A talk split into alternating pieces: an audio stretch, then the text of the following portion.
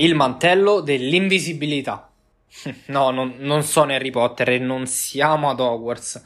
Sto solamente cercando di richiamare la tua memoria emotiva. Ciao, mi presento. Sono Simone, do una vera e propria passione per la psicologia nel dettaglio e per l'essere umano in generale.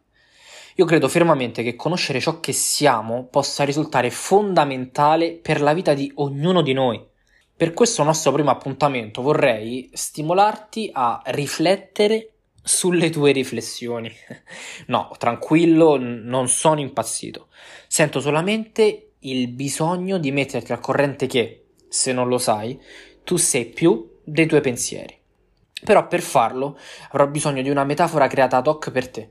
Ricordi il mantello dell'invisibilità del più famoso dei film di magia? Ecco, il nostro corpo funziona pressappoco come quel capo stravagante.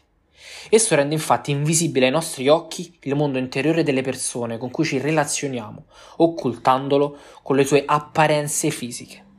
Ma la verità è che è proprio la nostra parte invisibile che crea il mondo sensibile e materiale che tanto adoriamo e percepiamo.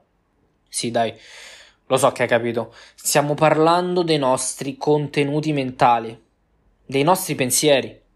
Ora arriviamo all'obiettivo di questa nostra breve chiacchierata. Dunque, il problema delle persone, a mio modo di vedere, è che si identificano con i loro pensieri. Insomma, scambiano ciò che sono per dei meccanismi di previsione che il nostro cervello utilizzava per vivere nella savana. Pensaci, i tuoi pensieri vagano durante la quotidianità verso mete non proprio inerenti al contesto in cui sei inserito. La nostra mente è un po' come una scimmia impazzita che salta di albero in albero, come suggerivano i monaci buddisti circa 3000 anni fa. Ora non fraintendermi, i nostri amici pensieri sono essenziali per vivere e vederli in una cattiva luce, giudicandoli in, man- in maniera negativa perché noti che la tua mente vaga avanti e indietro nel tempo, non è certo il mio obiettivo.